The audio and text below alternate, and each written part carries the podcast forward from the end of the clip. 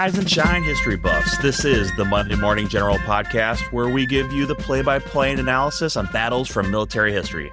My name is Brendan Forrest, and here with me is Bjorn Olson. Hey. it's Sam DeCosmo. Hey.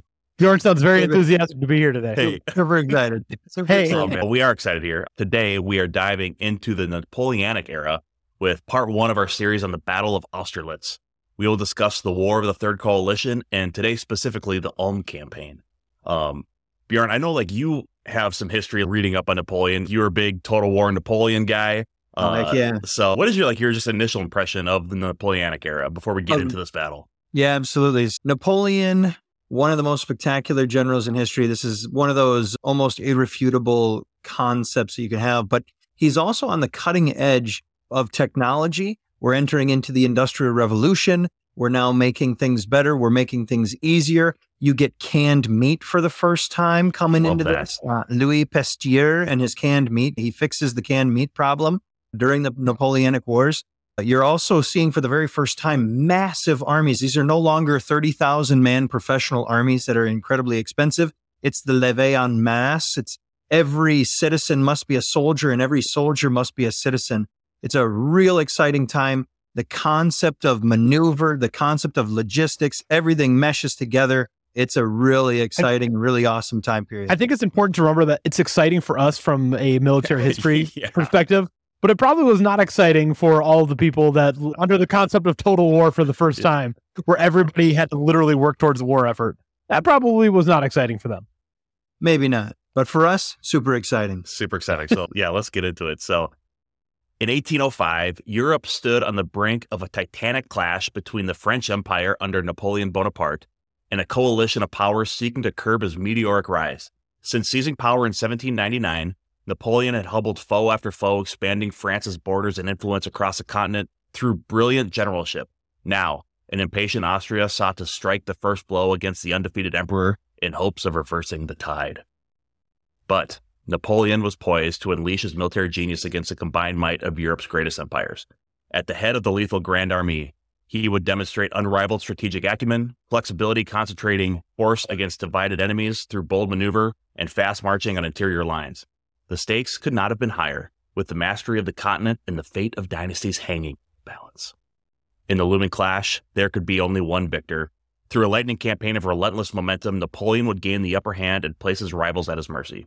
Yet the path ahead remained fraught with adversity, even for history's greatest captain. New challenges and sacrifices lay around every turn before final victory could be seized. We're going to jump into what leads up into this War of the Third Coalition and where Napoleon really set his mark as the commander in chief of And French for- Empire. I- I, I love that it's called the War of the Third Coalition, which implies that there was a war of the First Coalition Yes. and war of the Second Coalition. And guess what? There's going to be a war of the Fourth Coalition, and I think even the Fifth Coalition. And all of these coalitions are literally just to take down Napoleon. Yeah. So it's it's a it's pretty incredible that it's basically Napoleon against the world, and he I think he's loving it. Yeah, so let's talk about how we get to the War of the Third Coalition. We're going to dump you here. Like, we don't have time to talk about the first and really much of the second, but we'll talk about the end of the second here right now. By 1802, after nearly a decade of exhausting warfare, Britain and France were both ready to seek peace. This led to the signing of the Treaty of Amiens, an attempt to halt ongoing hostilities, restore balance, and enable economic and social recovery. Since 1792, revolutionary France had fought a series of wars against shifting alliances of European powers. Early French victories under ambitious generals expanded its borders and influence, but ongoing conflicts were also destabilizing France internally. By 1797, despite military success, political chaos, and economic turmoil during the Directory period left France reeling. British bankrolling of coalition after coalition, like Sam had mentioned, against France was also becoming burdensome. Thus, when Napoleon Bonaparte rose to power through a coup in 1799, both sides welcomed a chance for peace. which is super interesting because when you think like think thinking about France's history up until then, um, Mike Duncan has a fantastic revolutions podcast on the French Revolution. So if you're interested in this time period, definitely give that a listen. But France is not like Mike, you're they have- welcome for the, the audience coming your way. bro. Like France is not in a good spot right now. They have been in about 15 years of revolution, revolution. and bloody dictatorships and peop- and it's just, and political uncertainty. So it's they're not in a good spot. So that's I, I think that's part of why they they wanted a chance for peace.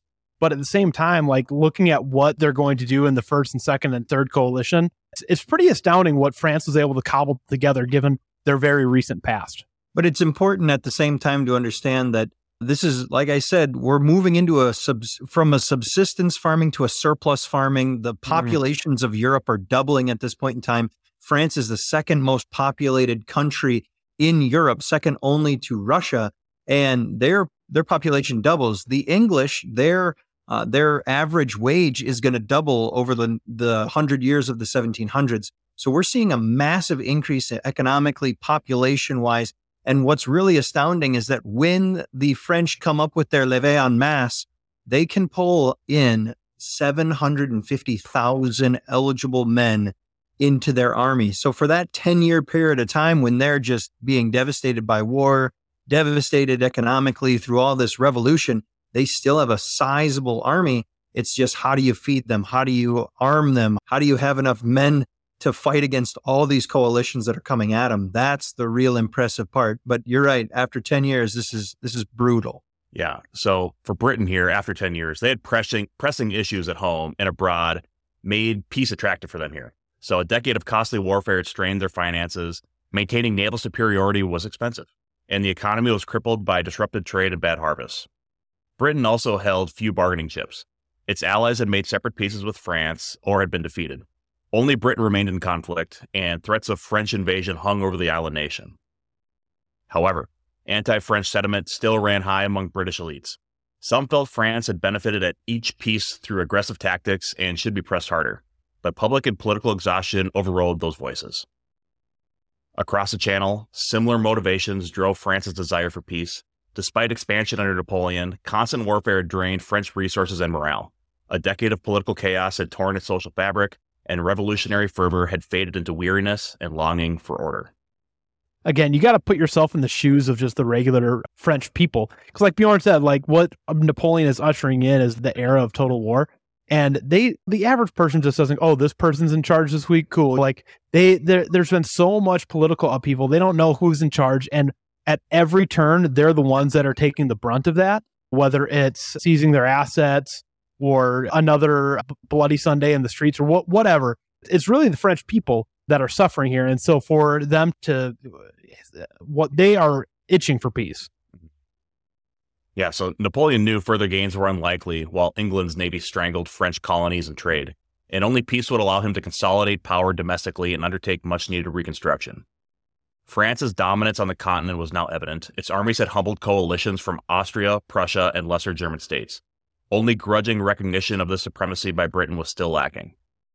Napoleon also believed prolonging conflict served England's interests more than France's. Letting Britain come to terms first would paint France as the aggressor if it continued warring alone.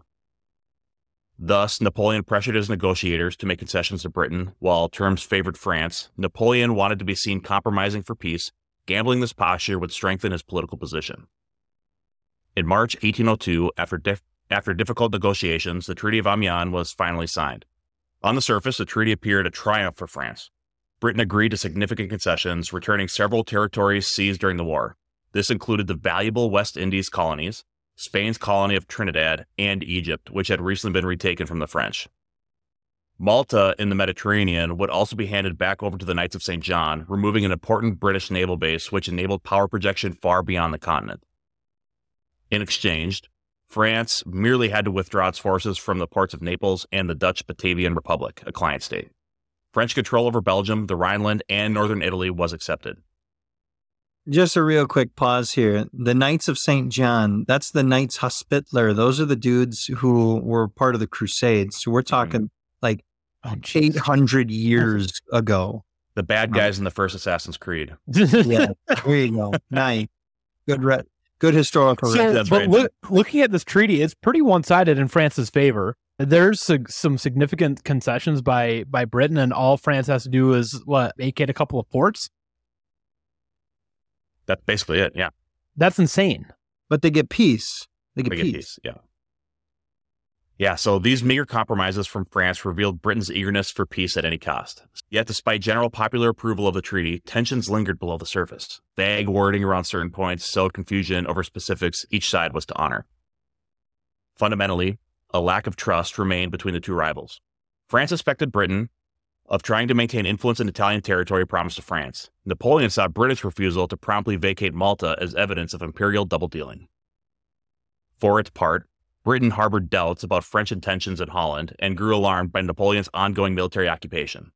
Fear spread that France would dominate the Low Countries and all continental Europe if left unchecked. Months after signing the treaty, both sides were taking provocative actions that neared violation of the loosely framed agreements. Minor diplomatic and military incidents gradually escalated tensions. So by May of 1803, renewed naval skirmishing erupted into open hostility. Napoleon had concluded that a first consul cannot be likened to a king, his actions must be dramatic, and for this war is indispensable. He believed only dominance through warfare would secure France's status. I love that quote by Napoleon. He just can't sit back and be a king, right? And and right. have this hereditary thing and this this power brought to him by God. He has to go and take it for himself, like a general, like a consul, right. like an emperor. With the Treaty of Amiens in tatters, Britain immediately began seeking new allies to oppose French ambitions but its progress was slow. Prussia and Austria had no desire to renew the struggle so soon against a formidable foe. Russia, however, took a growing interest in curbing France's expansionism. Tsar Alexander saw Napoleon as a rival continental dictator and France as a threat to Russian influence in the Mediterranean. Britain and Russia cooperated to contain French ambitions in the area, forming the nucleus of a new coalition. But Austrian and Prussian neutrality left France still largely unchecked on land. It took further provocative acts to draw Austria and Prussia in. The brazen kidnapping and execution of a Bourbon royal, the Duke of Enghien, sparked outrage across monarchist Europe. Next, Napoleon crowned himself Emperor of France in a lavish ceremony intended to legitimize his position. This directly threatened Austrian Emperor Francis's ancient claim as heir to the Holy Roman Empire. Napoleon crowned himself. I believe the ceremony was the this wasn't the this wasn't a ceremony with the Pope, was it? This was just Napoleon crowning himself. I don't know. Yeah, I think the Pope was there. Yep. I yeah. believe the Pope was there and he's crowning himself the emperor. And so I think how the way the story goes, the Pope, because the crown is something that is supposed to be dictated from God, right? Like this is a divine right that has been bestowed upon you. And so by the Pope crowning them, that that that shows that. Now Napoleon takes a different stance. He says, No, I'm crowning myself. I am putting myself here. I am earning this position. And it's just start in stark contrast to what all the other monarchies of Europe are doing right now. And it's super interesting. I think Napoleon understanding the past 15 years of revolution in France, I think the line he said was, I found France's crown in the gutter and I claimed it for myself or something. It was something along those lines, but just an incredible and unprecedented move by Napoleon here. Finally, Napoleon invaded the Republic of Genoa and declared himself King of Italy, openly violating prior treaties and Austrian regional dominance. Now, even cautious Austria was riled to action. So, in April 1805, Austria, Russia, Britain, all historic rivals, now united against the Emperor Napoleon. An opportunistic Sweden and Naples also joined the alliance against France. The stage was set for a titanic clash of empires Napoleon's Grand Army versus a motley alliance of monarchies seeking to extinguish his ascendance. Motley is a nice way of putting it. yeah, they they're not a cohesive unit by any means, which we'll, no. we'll learn through this rest of this episode and into next episode. Bjorn, do you have any final thoughts on the Second Coalition, this Treaty of Amiens, and the leading into this War of the Third Coalition? Sure. So, what I would say is that throughout all of this, I do not believe Napoleon at a single time believed that this treaty was going to last. There was no way that he was going to put himself into this position. He was going to consistently be pushing the envelope.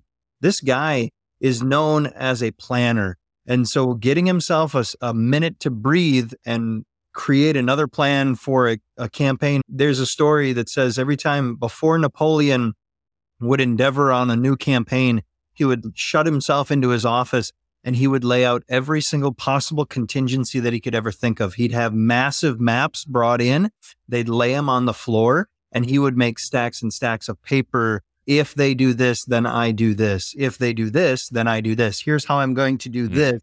And at all times, he remained in control of the situation. and his brilliant ability to remember.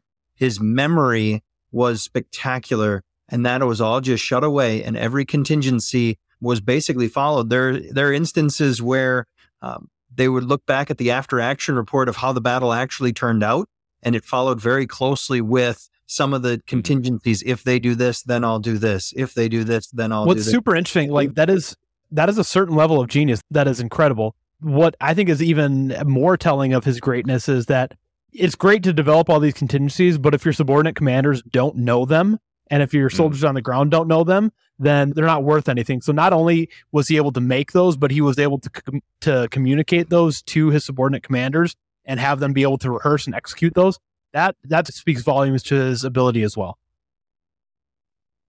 All right, I'd like to move into talking about the Ulm campaign in this War of the Third Coalition. And before we do that, just want to cover each of the armies briefly: Austria, Russia, and uh, in the French army here, just to give us some context of who these armies are. Let's start with let's start with the Austrian. In 1805, the Austrian army under General Mack hoped recent reforms would restore capabilities after repeated defeats by France.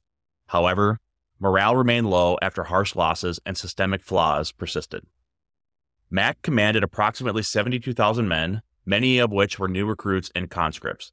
The infantry was organized into 56 battalions, drilled in rigid linear tactics focused on formation and volley fire. The 32 cavalry squadrons conducted frontal charges rather than flexible maneuver.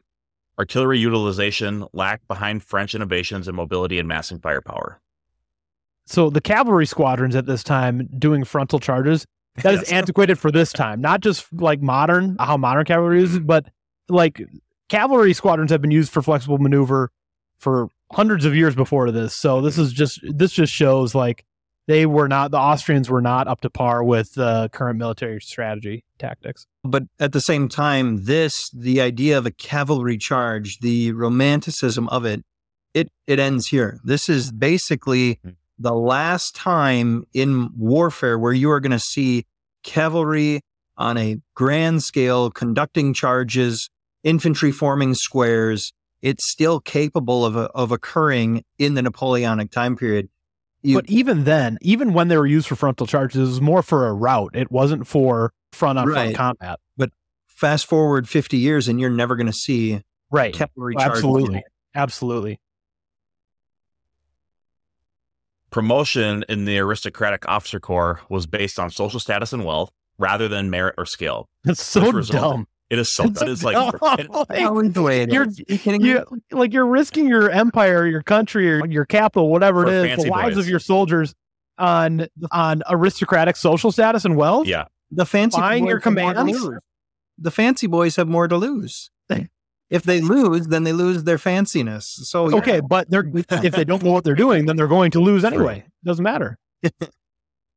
This resulted in privileged but incompetent commanders buying high commissions. So, oh, yeah, no, they, yes. they had to have been Dang. at least minorly competent, right? Emperor Francis also rejected reforms to the ossified leadership and outdated tactics proposed by Archduke Charles, the Minister of War. Charles doubted the army's readiness for war, but was sidelined for Mack.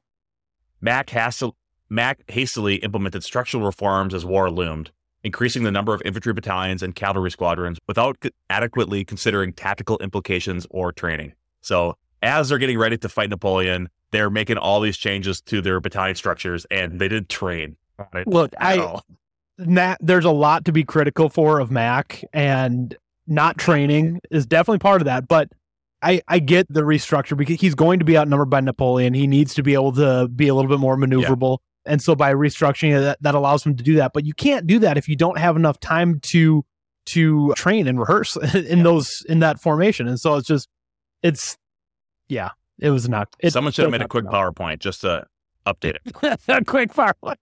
Just a couple slides. That's right. Make sure it's an Arial font. So let's talk about that change quick. So Mack introduced a new two rank infantry formation and reduced battalion size from six to four companies to allow more even regimental organization but these changes required extensive retraining, which was not conducted. The rush reforms meant regiments had to assimilate major organizational changes while mobilizing on the march into Bavaria. The army was thus disorganized and understrength from the outset. But here's the thing these are not bad changes. These are not Right. No. fundamentally they're not bad changes. Going to from a three rank to a two rank infantry formation allows for a lengthier line, more firepower, shot down range. It's a better way. The British played it that way. Now the Austrians can. Just a bad time for it. It's a Bad bad time. How do you learn to wheel right when you have no idea what you're when you don't know what a wheel is. Exactly. uh, yeah. So at higher levels, the Austrian army utilized flexible mission oriented formations rather than permanent divisions like the French. This required constant regimental sh- reshuffling, hampering unit cohesion and familiarity between commanders and troops. What battalions am I in charge of today? What, Yeah, exactly. division do I have? That's Oh, you basically all it was, right? The army was centered around these aristocratic fancy boys, and then they would get units assigned into them instead of the fancy boys being assigned into the cohesive unit structure already. They were just playing zone defense, is what they're I doing. suppose that was one good thing about the French Revolution was that there were no more fancy boys. It was Right. just they Napoleon. killed all of the fancy boys. Yeah, they killed them all. La Madame Guillotine had a great time with the fancy boys. Oh man. The Zip thud the end. whoa, okay. The regular infantry had a reputation for solid performance, but now had to rapidly adapt to new battalion structures while learning to forage on the march rather than drawing from an adequate supply train. No, I hate that. I hate Yeah. foraging for supplies. But Napoleon, that's how Napoleon did it. So the Austrians are like, we gotta emulate Napoleon a little bit. Also- This guy knows what he's doing. By the time the Battle of Ulm takes place, they are like, yes, I, I understand that from a marching on foot standpoint, you're pretty far from Vienna, but they're not as far from Vienna as France is from Paris. France is much farther, and so it's just uh, it's the Austrian army just had they just had no chance. That was the Austrians. Let's shift focus now and talk about the Russians. So in 1805, the Russian army was still recovering from extensive officer purges and tumultuous reforms under Tsar Paul's volatile reign from 1796 to 1801. What do you think those Paul- officer purges meant? Do you think that was? Do you think they just sent them The to a Russians- summer The camp? Russian- Russians Yeah, always summer liked camp in purge their- Siberia, probably. The Russians always like to purge their officers. hey, you need a good purging every once in a while. Tsar Paul's mercurial leadership had confused the army with arbitrary uniform changes, dismissal of experienced officers, and erratic policy shifts. I didn't have a chance to look up what the uniform changes were, but apparently he had moved them into uniforms that were extremely uncomfortable, almost impossible to fight in. So it was like like when you picture like really fancy military uniforms, that's basically they went to war in dress uniforms instead of like actual like combat fatigue. Yeah, not good. So Paul was assassinated in 1801 because uh, he was not a good czar. Wonder why? His successor, Tsar Alexander, aimed to gradually rebuild the weakened army through steady reforms. But the damage from Paul's purges left lingering effects in 1805. On paper, Russia could summon over 400,000 soldiers. But maneuvering such vast numbers across the empire's sparsely populated expanse was impractical. Only about 135,000 were readily deployable in Central Europe. Because remember, Russia is huge and they got units spread all over the place. And they don't really have railroads yet. They don't really have great road Right. systems, and there so like, no to move there are no railroads yet. No railroads yet. Yeah, it's almost impossible to have any sort of quick movement and coalescing of forces to to move against Napoleon. So yeah, on paper they're a huge army, but in reality, only 135,000 were deployable. Which So is these- fine because if you Yeah. add that to Mack's seventy two thousand, you've now Yeah, like outnumbered Napoleon. 200,000. Exactly. We'll talk about how that didn't happen Uh, so the Russian troops were organized into 77 musketeer regiments and 20 Jaeger regiments of light infantry, with three four company battalions each. There were also six, I don't know how to say this word. That's a nice word. Uh, Cuirassier, 26 Dragoon, nine Hussar, and four light cavalry regiments, plus some Cossacks. Is there anything that we need to know about those different types of cavalry, or we, can we just like Yeah, boys and I mean, horses?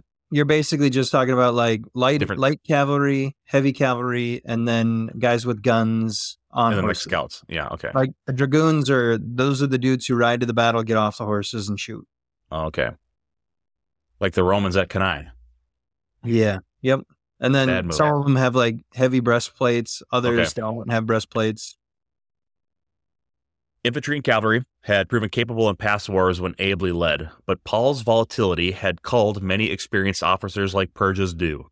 The remainder were of inconsistent quality, with some outstanding, but others promoted young without gaining any expertise. Reforms focus on gradually improving training, morale, and unit organization, but four years did not fully overcome the lingering effects on combat leadership from Paul's disruptive reign. Logistical support systems remained outdated compared to France's refined model. The sprawling size of Russia hindered shifting forces between fronts. Large armies were hard to concentrate and supply. Of forces arrayed for the 1805 campaign, many had not seen major combat since Su- Suvorov's Italian expedition in 1799, six years earlier. The veterans of those battles were now few among the rank and file.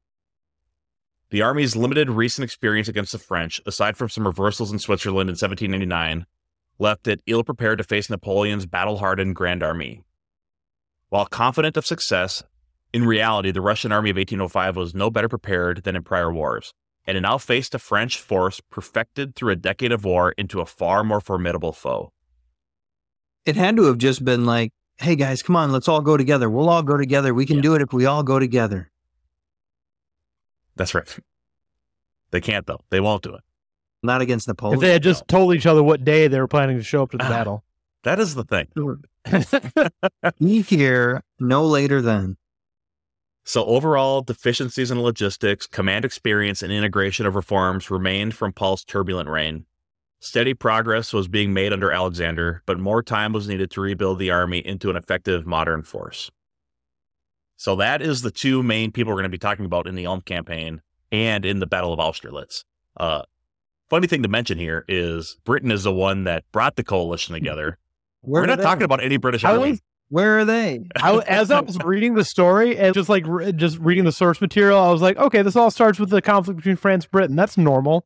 And then I'm like, okay, here's Austrians. The the Britons got to be coming soon, right? Uh, here's some Russians. The British have got to be coming soon. No, no, not yet. They never did. Now, okay, to be fair to the British here, we are focusing on Central Europe, Southern Germany. There is, at the same time, happening the Battle of Trafalgar, which is a naval fight that we'll probably talk about at some point in the future, which Britain Yeah, was that's a involved super. That's a super awesome battle. Yeah. and I uh, believe the British handed the French their lunch at that battle. yeah, correct? real quick. The British guy Horatio Nelson does something that no one should ever do in naval warfare. He crosses his own T, so his dudes are going straight in to the French line, which is completely obliterating them. And guess what? The the British win, and it's an outstanding Oh, wow. victory. So we definitely need to talk about Yeah. that later. So the British were involved in this war, just not on the main military part here at Ulm and Austerlitz.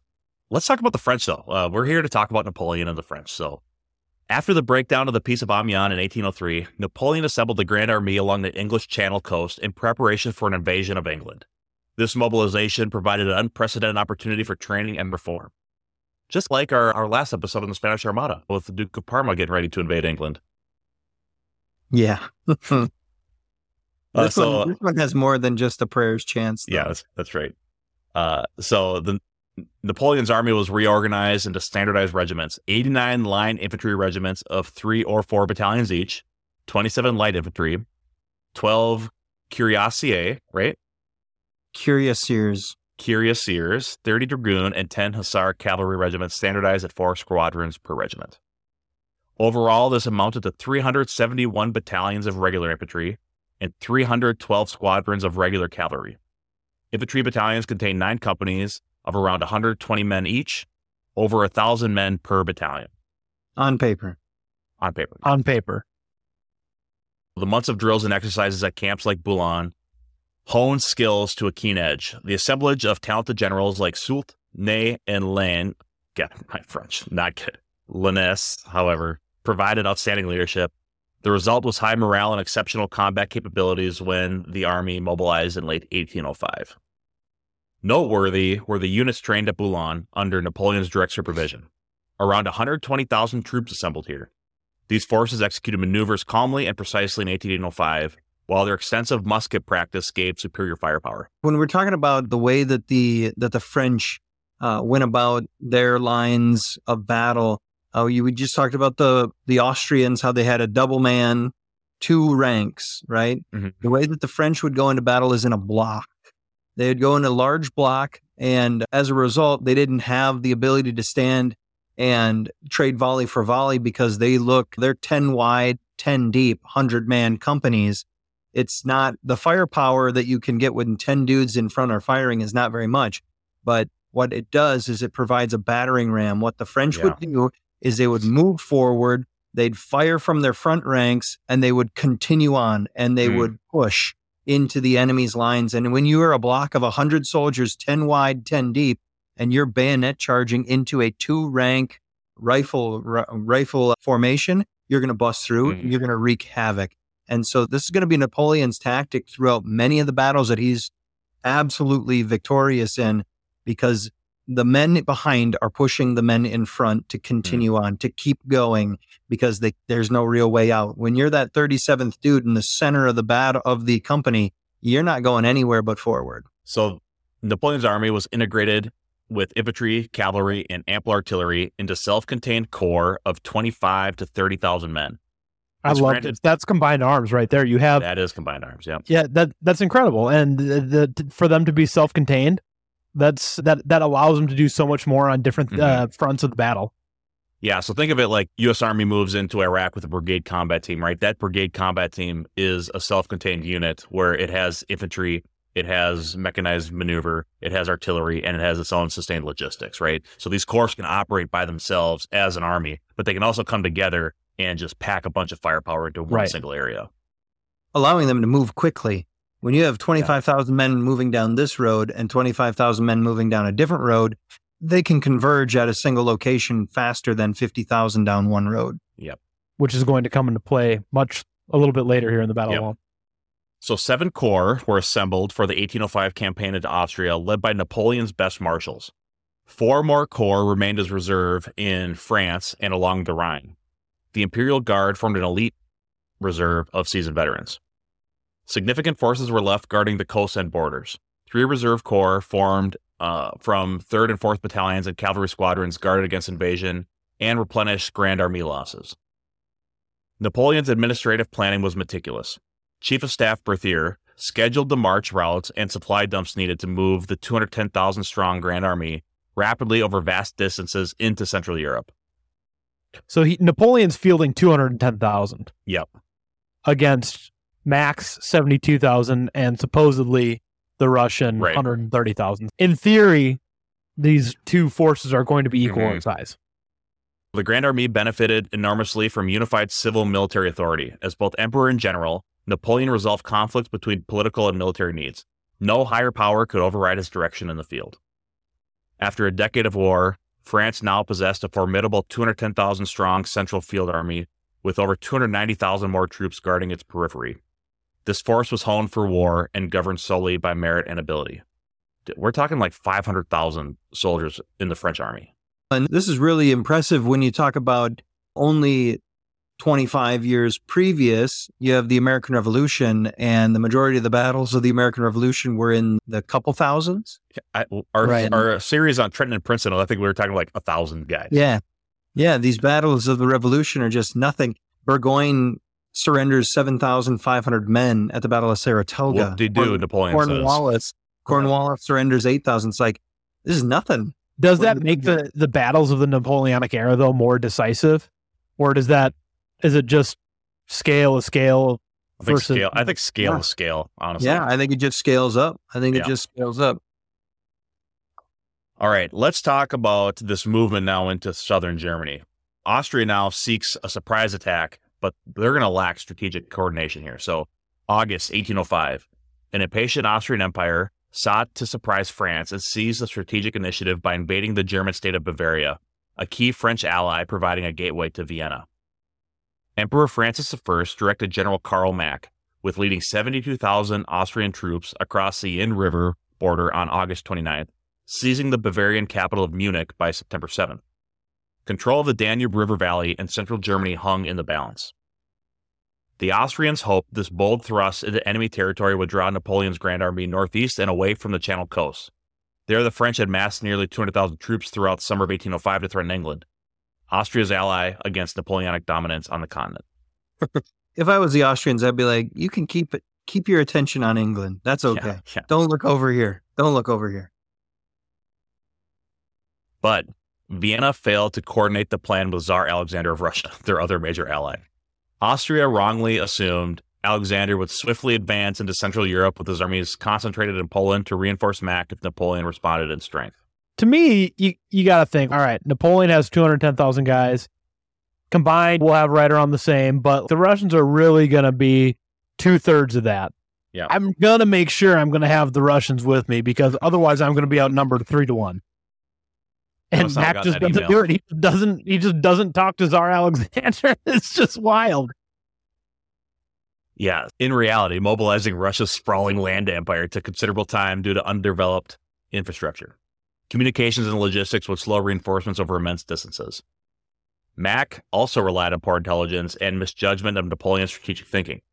He believed the French emperor was firmly fixed in the Channel Coast, finalizing preparations for his cross channel invasion, when in fact, Napoleon remained flexible, scanning the continent for any opportunity to gain the upper hand. Yeah, when you're fighting against England, Austria, Russia, Sweden's pretending to play the game too, he's obviously looking to replicate instances that he's already seen in the past. Go attack one smaller enemy, destroy them, turn quick, go Mhm. somewhere else, attack them, never allow your enemies to consolidate. He's obviously has to remain nimble throughout this entirety. Because if he can destroy the British without the Austrians, great. If he can destroy the Austrians without the Russians, great. That's what he's going to do. He remains nimble, he remains flexible, and that's what makes him such a great general. Yeah, so Napoleon immediately recognizes Mack's incursion. It's offering him a sudden, unexpected chance to turn the tables and seize the initiative on land, where France had been relegated to secondary fronts for years. After repeatedly clashing with cautious Austrian advisors like Archduke, Arch, like Archduke Charles, the headstrong Mack craved a bold stroke to restore his reputation, discounting Vienna's concerns about the army's stamina and preparation. This impulsiveness played right into Napoleon's hands. With strategic vision that Mack lacked, Napoleon swiftly ordered the Grand Army to abandon the channel and march hundreds of miles east from the coast into Central Europe. Year, there, they would confront and seek to destroy Mack's overextended, unsupported forces around the Danube before Russian reinforcements could arrive. I don't know. Whenever I see a general that's trying to restore their reputation at the expense of their soldiers, that to me is just that's a recipe for failure because you're going to make poor decisions because you're trying to I, for those that are into sports gambling, you're trying to hit the big parlay. That's it's really not going to hit. Sorry, but big risk, big reward, but that the odds are not going to be in your favor, but you're going to make Not those in your favor. decisions because you're making it with your heart, not with your head, and it's just it's not good and it's not going to turn out good for Mack. The speed and purpose of of Napoleon's response would fully demonstrate the French army's superior operational mobility, strategy, resilience, and integration under his undisputed leadership. Never again would he have such an ideal opportunity to deal a knockout blow to an invading opponent in their own territory. So, from his Parisian command post, Napoleon rapidly formulated an elaborate operational plan to trap Mack's exposed army and leverage the Grand Armee's extensively drilled corps system and centralized planning. His strategy aimed to swing mass French strength against the Austrian incursion from multiple directions using fast interior lines before Tsar Alexander's armies could march to their allies' aid. Seven hardened French corps, four Allied corps, Murat's cavalry reserve, and the Imperial Guard would commence a massive pivoting maneuver east, marching on converging interior lines from France, the Rhine, and northern Italy. They would funnel together to encircle and crush Mack in Bavaria. I'll just do a real quick side note here. I love the Imperial Guard. These dudes are like hardened veterans. They've been through the entire campaigns for the last 15 years. These dudes are old, they're good, they're the best of the French military, and they bolster some pretty sweet uniforms. Went to France a number of years ago and they have this Musée de l'Armée. They have a museum of the army that's entirely dedicated to the French military, which hilariously enough, focuses mostly on the Napoleonic Wars because they don't have a lot of history after that. But some of the uniforms that these dudes are sporting are pretty cool. Nice. They might be fancy boys. So, through precise instructions, Napoleon ordered specific routes and timetables for the far flung corps to follow towards the central rendezvous. Corps marshals, empowered through mission command, would guide the Grand Armee's elements together in space and time from across hundreds of miles. But that's that is right there, Napoleon and his planning. You want to talk about what makes a good general? A good general is not just the guy who can sit on the horse and order the armies Especially and at order this the time. Or the Right. battalions. A good general is the guy who can set himself up for success Exactly. from the very first day, from from from B day, not D day, B day, A day plus three. He's Mhm. ready to go. Orion is the one who's doing this. Not a single round has been fired. This has all just been preparations, maneuvers. There has been no contact with the Austrians yet. It's just them Mhm. working a very well thought out plan. And it's, it's incredible to watch. You're absolutely right. And and if you can get your army to the battlefield and still their their bellies are full, their packs are full of ammunition, and they're ready to go, you're going to hold the upper hand. That's right. The other small piece of this that I think is really interesting is the deception plan that Napoleon works here as well, right? So he has his, his seven corps of maneuvering. He's also got some cavalry sitting in the Black Forest that are acting like trying to pull in, pull Mack in and the Austrians in to lure them further west, right? To show Napoleon's not very strong here. We have a chance to go and take out some of these cavalry. So these cavalry forces in the Black Forest are actually able to drag Mack further west to really set up this envelopment by the seven corps. If Mack took the bait and recklessly extended deep into Bavaria as expected, the jaws of the French trap would slam shut with a crushing force around Ulm on the Danube before allies could react. By early September, a scattered Austrian army under Mack occupied the strategic Bavarian city of Ulm on the Danube itself. The river offered an excellent logistical corridor for Vienna to supply Mack as he prepared to move east or west.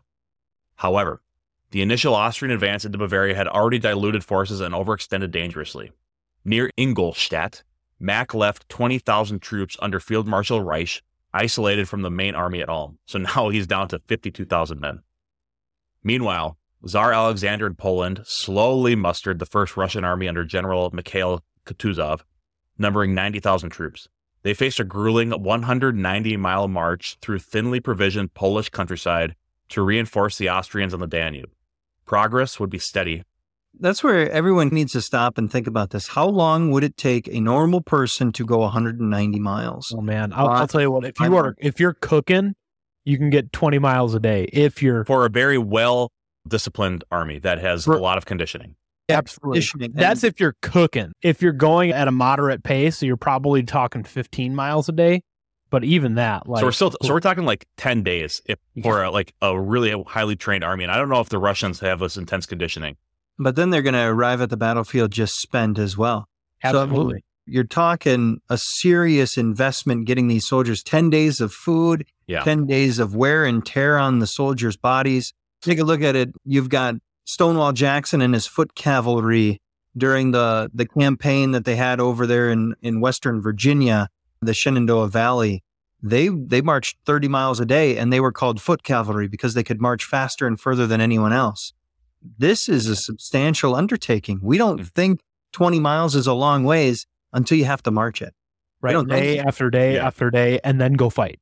Yeah, and then go fight a battle. Good luck. I just think back to our days in ROTC when we were doing rucks together across Minneapolis and like just the according uh, with like 40 cadets like through downtown Minneapolis. Like we could barely get any distance on that. I And now we're talking did like a, 90,000 a Google soldiers. measurement on those. Those bad boys were only like five miles. They were not. Yeah, we sucked at it so we bad. suck. It's not matter. Oh man, yeah, you're talking ninety thousand troops to go 190 miles. Uh, yeah, it's going to be steady and slow progress Yeah. for these guys.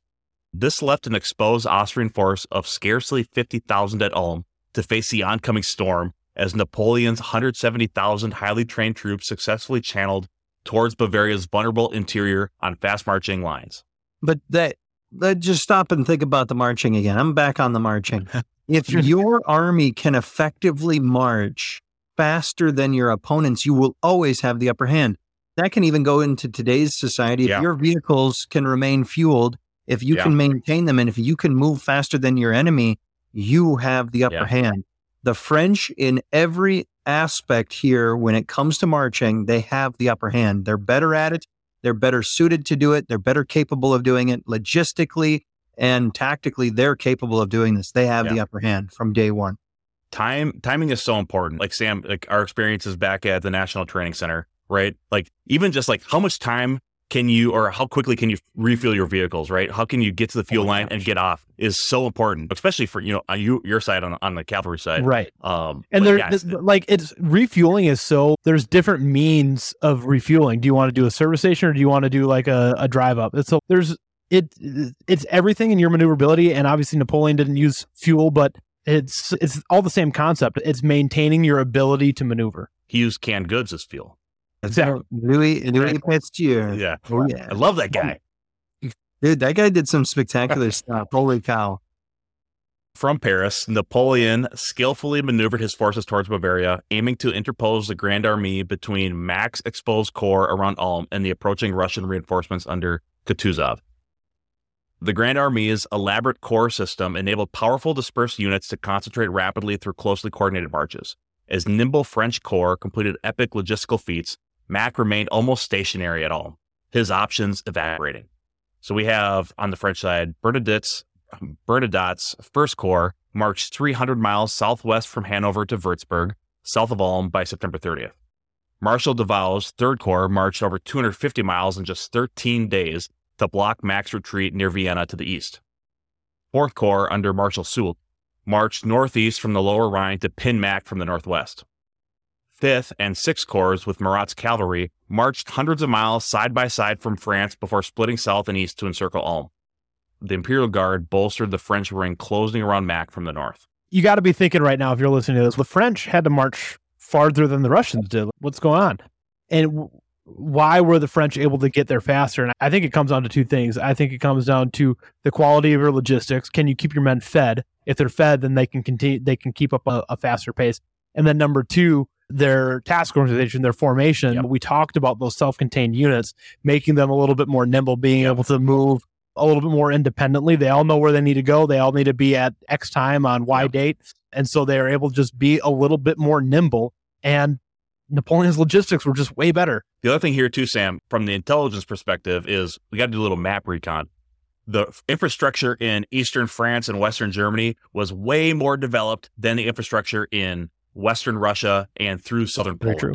Right. So there's a lot more routes that these corps could take. So now we're talking about, and this is where the nimbleness comes in, right? 25 to 30,000 corps on a bunch of different routes instead of 90,000 or however big the Russian army was Right. on like one or two roads. And probably way more improved roads and things like that. exactly. Yeah. Yeah. We talk about look how quickly the Roman army can march right on these highly developed Roman roads. Right. It's the same. It's the same thing here.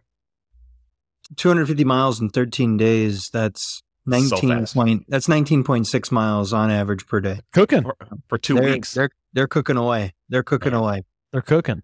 And So then with- just for a, another side note, if you're on horseback, the average was there's an old time military song that says 40 miles a day on beans and hay.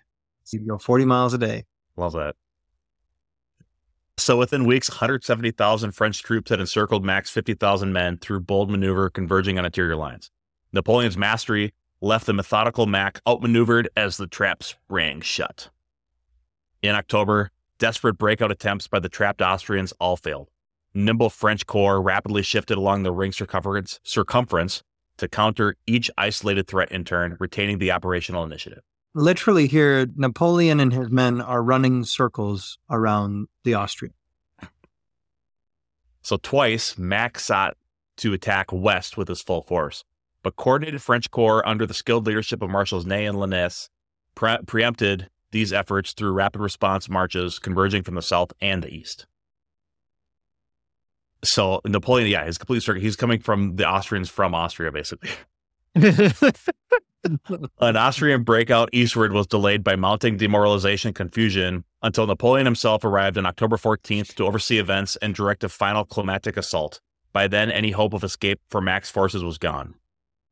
Completely encircled and battered by intense French bombardment beyond their ability to effectively respond, short on provisions and ammunition and morale plummeting, Austrian commander Karl Mark finally bowed to the inevitable and initiated surrender negotiations with So- Napoleon on the 17th of October. Karl Mack, not Karl Mark. Karl Mark is the Karl the Mack. socialist. No, that's So- Karl Marx. What, what I Karl thought was really interesting about the surrender agreement here was that they were entering into this agreement, and the original agreement was actually we were going to surrender on October 25th because they wanted to wait for the Russians Oh, to get yeah, there because yeah. they're like, hey, if the Russians Yeah. show up, we still want to fight. A diplomatic And- delaying action. Yeah, which was super interesting. But by October 20th, Mack looked at his soldiers and he was like, all right, we're done. yeah.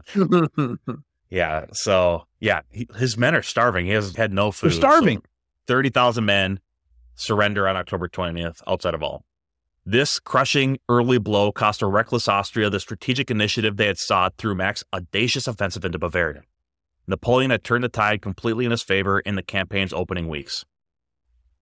So Austria's offensive relied on swift reinforcement by Tsar Alexander's armies concentrated in Poland under General Mikhail Kutuzov. And you might be wondering, where are those Russian armies that Mack so desperately needed? Yeah, uh, but inefficient Russian mobilization and logistics failed to support their ally. Inefficient Russian mobilization and logistics. Never heard of it. Never heard of it. Weird. a historical calamity for the Russians. Never knew. Anyway, well, right, so. and also, and also, I think it goes back to Mack wanting to seize the initiative, and he just moves towards Ulm, and he probably sent a communication to Russia, but probably I'm I'm sure I'm absolutely sure it did not give the Russians enough time to a receive the communication, b mobilize for it, and then c actually get to Ulm in time. I think he just mm-hmm. sent it and wanted to go.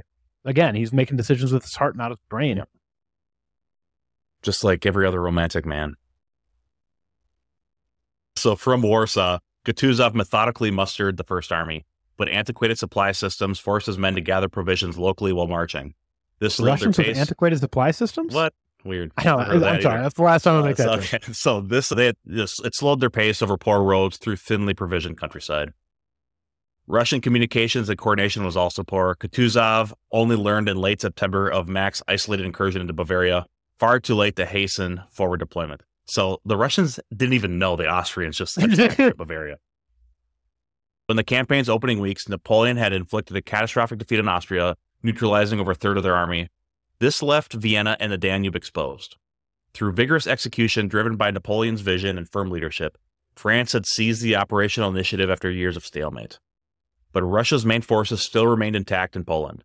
Napoleon had won a decisive early victory through maneuver, fast marching, and concentration of force but his path to ending the war on favorable terms would only get harder from here. Again, I think that this is a super interesting point of Ulm, and again, this leads into Austerlitz, which is what we're ultimately talking about. But um, Napoleon won not with direct contact, but with just being smarter than Mack. Yeah. There was direct contact. There, they did shoot yeah. at each other, but that wasn't what won them the day. What won yeah. them the day was a they were super outnumbered, but b like it was Napoleon's plan Strategic that was maneuver. executed to perfection. Yeah. Yeah, but we still have tough fighting ahead for Napoleon and his Grand Army against a really large Russian force. But by annihilating Mack's army at Ulm in this orchestrated envelopment on interior lines, Napoleon gained flexibility to drive towards Vienna and force Austria to make peace. General Mikhail Kutuzov commanded Russia's 90,000 men of the First Army slowly marching west to reinforce their Austrian allies when word reached them of Mack's demise. Kutuzov received confirmation on October 23rd while camped at the Austrian city of Krems just east of Vienna along the Danube. With the main Austrian field army now wiped out, the Russians were still dangerously isolated deep in enemy territory. Facing Napoleon's 170,000 battle hardened army, troops approaching from the west after dismantling Mack, Kutuzov concluded that his army lacked sufficient combat strength to directly contest the French juggernaut in open battle at this stage. To avoid being surrounded and potentially forced to surrender like Mack, uh, Kutuzov decided retreat was the only prudent option to shield his army from destruction. So the Russians could not hope to stand alone against Napoleon's massive forces by momentum and geography. So Napoleon pursues the retreating Russians, but he's unable to cut them off. Kutuzov immediately commenced withdrawing his army eastward behind a strategic barrier of the Danube. The river would secure the Russian line of retreat towards resources and reinforcements from allies in Moravia and Galicia. Kutuzov prioritized preserving his combat power over holding territory or Vienna. French forces eagerly pursued the retreating Russians, seeking to engage and crush their army before it could escape. However, poor roads and the need for extensive reconnaissance prevented Napoleon's troops from cutting off Kutuzov before the Russians successfully crossed the broad Danube at Krems. I feel like the we'll call it a Fabian strategy of Kutuzov and the Russians here. I feel like that's the Russians go to hello. Yeah. Yeah. It's like what they do because they have the geography to do it. They just mm-hmm. and they go scorched earth on everything so that they can't live off the, the land and then their supply chains eventually run out and then the Russians win. So it's an interesting tactic. Mm-hmm. If you're not, if you don't place as much value on the territory itself and just put more Right. value on the security of your soldiers and are willing to, like you said, lengthen your enemy supply lines and then destroy them in detail. It's a good tactic, but it's It's, it's better than being just annihilated. It's destructive though. Yeah. Like you're gonna lot have a lot of cities burn. Yep. So from there, the Russian army retreated 80 miles further east towards Olmutz in Moravia, the site of a recent military camp. Napoleon had driven the Russians back, but his final goal of destroying their field army still remained out of reach. On November 5th, Russian rearguard forces under the determined General Pyotr Bagration turned and offered fierce resistance along the French pursuit at Amstetten. Amstetten. Amstetten. 20 miles west of Vienna along the retreat route. Bagration commanded approximately 14,000 Russian troops tasked with shielding the main army's withdrawal. Though outnumbered over two to one by the French pursuers, the Russians made a disciplined fighting stand along a river line. Bagration's men conducted an organized combat retreat for nearly eight hours, contesting every French attempt to cross the river and maintaining cohesion despite mounting casualties. The Russians burned the bridge only once the main body had escaped east. The rearguard action resulted in over 4,000 Russian casualties, bleeding the French advance and buying precious time for Kutuzov's main force to retreat further towards Olmutz in orderly fashion. Napoleon's troops had failed to shatter the Russian army. Though compelled to withdraw after hours of intense combat, Bagration's sacrificial stand underscored Russians' willingness to absorb punishment to shield Kutuzov's force. This operational resilience and retreat set the stage for deciding the campaign soon after at Austerlitz. So, after retreating nearly 300 miles from Vienna, Kutuzov's Russian First Army finally reached the Moravian city of Olmutz at, on November 9th. Here they joined with General Buxhausen's Russian Second Army of 45,000 men arriving from Poland. Man, that would be super annoying if I was a Russian soldier who had just spent a considerable amount of time and effort marching towards Vienna. now I'm just getting 300 miles further away from Yeah. Vienna. I'd be footsore. I can just And- imagine and how all- soldiers are talking about it too. This go one way, now we go another way. Oh, same shit, Well, different day. But then Going for Bagration again. the lucky thing for these soldiers that they're doing this in like October and September, October, November time period. Imagine doing this in July. They didn't have a great grasp on dehydration, heat exhaustion. They didn't understand these yeah. things. They didn't realize that humans have an extent to which they can't go any further. And those dudes would just fall by the wayside. They didn't have a, hey, you should be drinking two quarts of water every two Yeah. hours. They didn't have that. If your pee's yellow, you should drink some water. They yeah, didn't have Igor, what color is your urine? yeah, they didn't have that. And so it's very interesting. These stragglers, had they had a better concept of hydration or heat, managing heat, um, this the straggling could have been immensely uh, reduced. Yeah. So the two Russian armies combining at Olmutz now presented a formidable allied force of around 135,000 troops to continue the war against Napoleon's army. Moravia offered a location to regroup away from the advancing French. However, French forces had already seized the strategic prize of Vienna on November 14th unopposed. Napoleon was now poised in the Austrian heartland to drive for a decisive victory. Despite now outnumbering, it's just it's almost like a, a side to the history here. Up and Napoleon conquered the capital of Austria like that. Just walk, walk right in. Walk Yeah. right in here. Their whole he already captured their army at Ulm. There there was nothing left, and so he, Yeah. I think he did just walk right in. So, despite now outnumbering the French after uniting the two Russian armies at Olmutz, Kutuzov made the controversial decision to continue retreating rather than stand and fight. Kutuzov still lacked confidence in facing Napoleon's battle hardened army in open battle. The Russian troops remained demoralized after their long fighting retreat from Vienna and a subsequent surrender. I'd be really tired, and I'd need new Yeah. shoes. Yeah. I need new shoes. My feet hurt, sir. Guess what? Now your back's gonna hurt because you just put landscaping duty. nice. I like that. Oh man. All right, where was I here? God, that was funny. All right, so the Russian commander also recognized Napoleon's superior cavalry gave the French a substantial edge in intelligence, pursuit, and controlling the battlefield.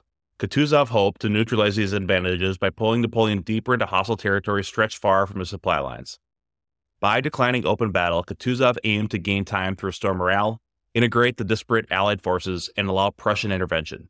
However, this constant retreating forfeited any chance to coordinate effective counterattacks against the French strategic advance. And to restore morale, geez, like I'm I'm so annoyed because I've marched so far and I'm going to retreat some more. So the seizure of Vienna provided Napoleon with a central base to resupply using captured Austrian resources. The city also offered a vital bridgehead across the Danube. From Vienna, French corps fanned out to secure strategic positions and forage supplies in Austria, fortifying Napoleon's hold. Marshal Bernadette's First Corps drove east to isolate Prague and guard against Prussian intervention. Other French marshals, other French marshals secured vital river crossings, allowing Napoleon to shift forces between the Danube's northern and southern banks to track Allied movements. Cavalry patrols gathered intelligence across the countryside. Napoleon's consolidation around Vienna and control of the Danube put him in an increasingly unassailable position. He worked tirelessly to anticipate Allied moves and counter Kutuzov's attempts to delay a decision. Bjorn, one thing that you and me have talked about in probably every single series that we've done here is armies win with intelligence, right? Like you use your cavalry effective. Yeah, Sam rolls. guys. okay. yeah, what I do is really important, guys. Okay, but it's man, if a general knows what the situation is in front of him and to the sides and behind him, he can make good decisions on the battlefield and set his army up for success in a conflict. If you don't do that and you go into something blind, you tend to make bad decisions. I think back to Antietam, right? Both armies use really poor intelligence and they both made really bad decisions in that, in that fight at Antietam. And it happens pretty consistently. If you don't use your horse effectively to gain intelligence and to gain contact with the enemy, you're going to have a bad time in the battle.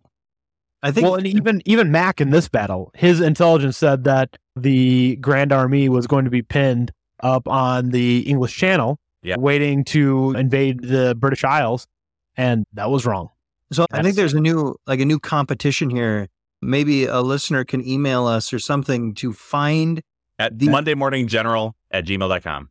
the greatest victory with the worst intelligence. Ooh. Ooh, The greatest victory with the worst Okay. intelligence. Because I'm racking my brain right now trying to think in what scenario is the rule not the rule? Because Yeah. the rule is you need to know where your enemy is Yeah. at all times.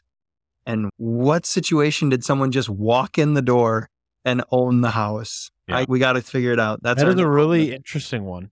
that's hmm. our new homework. All right. Ooh. Oh, I like it. Okay. So the Allies and the Allies, Russia and Austria, had reunited substantial forces at Olmutz, but failed to achieve real strategic concentration or initiative. Kutuzov's continuing retreats forfeited any chance to mount effective counterattacks against the French strategic advance. Napoleon's decisive victory at Austerlitz weeks later would shatter the new coalition's hopes before they could regain momentum. The Allies' best opportunity to turn the tide slipped away at Olmutz, while Napoleon further solidified his dominating position. Napoleon's decisive early victory against Austria left the continent ripe for shaping based on his grand vision. In just weeks, his Grand Army had dismantled a major field army and driven Russian forces back in disarray. Now the French emperor stood poised to force a peace settlement with a demoralized Austria and alter the balance of power. Yet, Russia remained defiant under Alexander, its vast resources still intact. Napoleon hoped to avoid a major battle against this mighty foe if possible, seeking to consolidate gains diplomatically. But Alexander was rallying his forces, reinforced by arriving troops.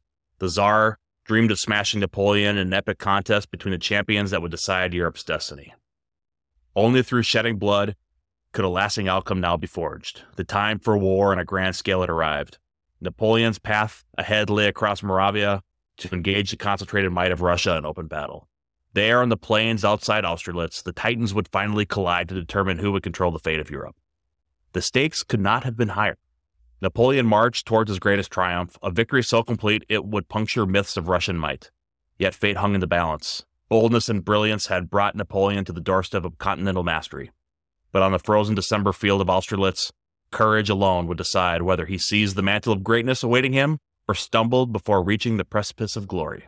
And that's where we'll pick up next time on part two of our series of the Battle of Austerlitz. Ah, I just I feel so bad for Archduke Charles of Austria Yes. because if if pe- he was saying the whole time, guys, we're not ready to go to war, and everyone's like, "Shut up, nerd, we don't like you," and they had just listened to him. If they had just listened to him, Napoleon still probably would have won. Still probably would. Let's be real.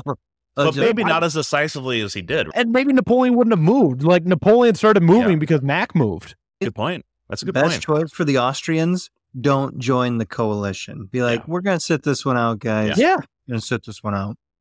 Yeah, like Prussia. Yeah, Prussia's. We're Yeah. not getting into this. This is not our. This is not our Oh. getting anymore. Oh, Which it's super interesting because Prussia is just the next door neighbor of Bavaria, right? Yeah, but those, they'd been they'd been handed a pretty decent stomping. Eh? One final question for Bjorn. Did you play as Napoleon in the Ulm campaign in Total War? Oh heck yeah, man! Noah was the one who really liked playing as England. I like to play as Napoleon. Did England even play in the Battle of Ulm? Oh, they weren't there, They were but there. That's why Noah liked it. that's why I know I liked it. No decisions to be made. Just All right. We love you, Noah. That's good stuff. All right, everyone. Thank you so much for listening. Like we said, if you have any comments, please someone go and find. Yeah. Has there been any major victory when intelligence wasn't a thing or wasn't used to achieve that victory? We are very curious. Monday. Morning So- General, gmail.com. That's right. Good job, Sam. Also, a review would be nice. What do you think about this? Feel free to email us and just give us feedback too. We'd love to hear it. Anyways, we're excited to talk in depth about this battle next time, one of Napoleon's greatest victories. Everyone, we'll catch you on the other side. NMG